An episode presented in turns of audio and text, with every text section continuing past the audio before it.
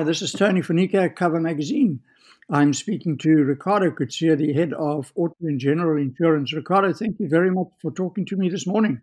Yes, good morning, Tony, and thank you very much for having me on your on your podcast. Really looking forward to our chat. Yes. Um, first of all, we're talking on the back of your service pledge, um, uh, especially with regards to your broker partner. So, I think just as an intro and a backdrop, maybe for some people who are not fully aware of your uh, broker relationships, etc., you can maybe just tell us a little bit about your broker partnerships. Yes, yes, Tony. Obviously, uh, Auto General, uh, you know, brokers is a key channel in our business for the last 30 years. It's been in, you know, more than the last 30 years that we've been in existence. Uh, the broker channel has been a very important part of us to distribute our products and, uh, and they are key to, to, to, our strategy, you know, in terms of uh, uh, providing financial products to the broader market there. So what we've done, you know, we've uh, put a whole new uh, a plan or strategy in place a couple of months ago with brokers that we really wanted to relaunch ourselves into the broker market. Uh, and we had very interesting part of that. Had very interesting focus groups with brokers. We went back to the market and almost back to basics, if I can put that where we ask the brokers, you know, what what can we do to add more value to them and their clients? And in these focus groups, the brokers actually brought a lot of couple of things they they're looking for insurers to support them. And one of them was service, and it's uh, and and you, will probably ask what about service? And the point the brokers were really making to us, which is a good point, is that uh, brokers are relooking their operating model, where unfortunately due to the regulatory potential changes with admin fees, the cost of servicing the broker broker to serve his own client is becoming cost is, no more cost effective. And they were looking for insurers like ourselves to help and support them by sort of taking over some of those services like you know the sales and the admin and the retentions and the claims functions. But one thing, because that will help them to make them more cost effective, and very importantly, for them to focus on their core, which would be possibly grow their market share, spend more time in marketing by allowing us to do all the heavy lifting for them in terms of our model. So there was a great niche for that, and we latched onto that and we said, okay, how are we going to do that? So we said to the brokers, yes, we want to do and partner with you. But then there was always the issue, what if you don't deliver? You know, what if you're not uh, reliable? And this is where we took this pledge and said to the brokers, we will do this, but on top of that, to show the, you know, how we, you know, the, how serious we take this, we're also going to launch what we call our broker pledge, where we, where we pledge certain minimum performance standards or KPIs to the broker. And if we should fail on that, we will put our money where our mouth is and in principle penalize ourselves and pay the broker a fine if we are not delivering the agreed service service agreements that uh, we put in place. So, so in terms of that service, how do you see, you know, um, uh, the standards and that you're going to be holding yourself accountable to? How do you measure that? So, so what we've done, we've we've uh, put a whole KPI. I mean, for example, uh, turnaround time, for example, let's use example the quality of our sales teams.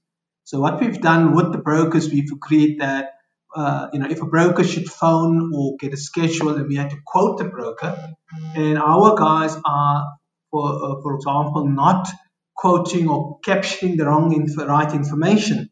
That's going to create, unfortunately, more work for the broker, and obviously that's not professional. That's not what we stand for.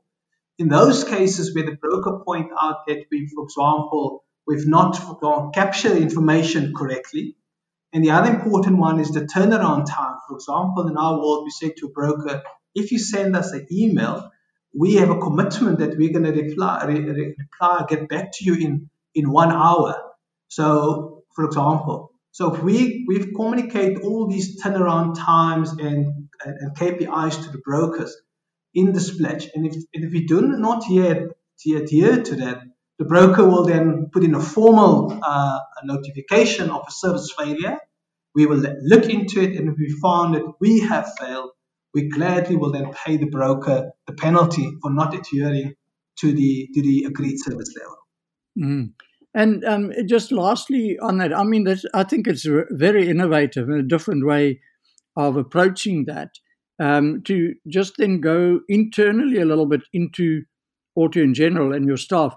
How do you um, uh, get this activated um, with your staff and motivating them to see? I mean, obviously, this is going to cost Auto and General money if the staff don't deliver. How does that uh, buy in and that team spirit work to deliver on this? No, I think that was the big that was the big challenge, uh, Tony, because it's easy to make a promise. It's very difficult to keep them. Okay? So what we've done, we've taken our staff along with this journey. Before we launched this, we went out to our staff and we said, guys, our brand, we got this, our value proposition is built on reliability. That's the core of Auto and General. Okay in this world, there's a lot of uncertainty. Insurance, specifically for clients, is a very daunting task or product. So, if, if, if it's in our value to be reliable, that should be in our DNA. And principle, we don't need a service pledge to deliver this. This should be business as usual, so to speak. So we took them along on this journey and saying, guys, it's not about the money, it's not about the brokers, it's really about the promise of us delivering on this value proposition of being reliable to our clients and to our brokers, our important partners. So we took them through a whole process to get their buy-in, and they were actually very excited about this because it was saying it's like a challenge that says yes, we we, we take this on. We had to obviously make a couple of changes internally to ensure we, we gear our guys correctly, the other important thing was to upskill them because you can't also go to market with such a pledge if you not make sure that your guys have the necessary tools. So we provided them with the necessary tools, training, and the support structure to be able to deliver this. And, and, and this is well embraced by our staff.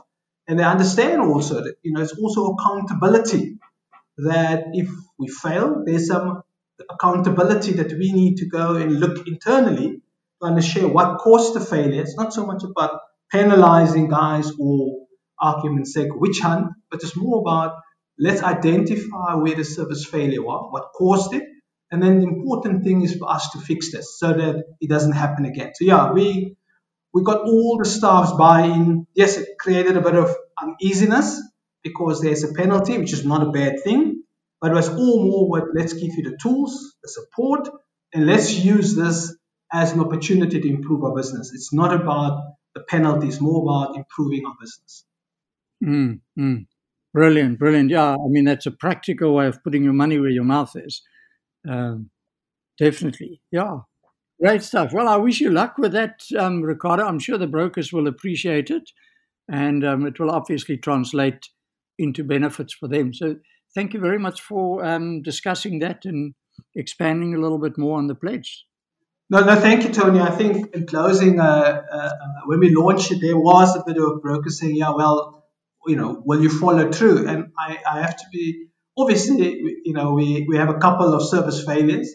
And the first ones I paid out actually got, actually got more uh, credibility from the brokers where we failed and we followed through.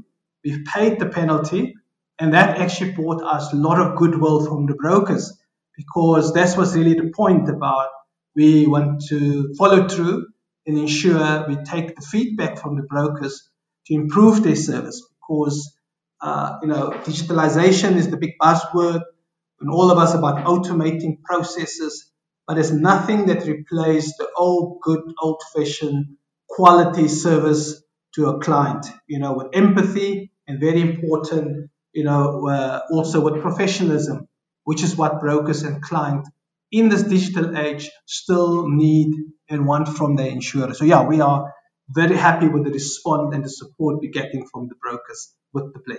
Brilliant, brilliant. Thank you very much for um, expanding.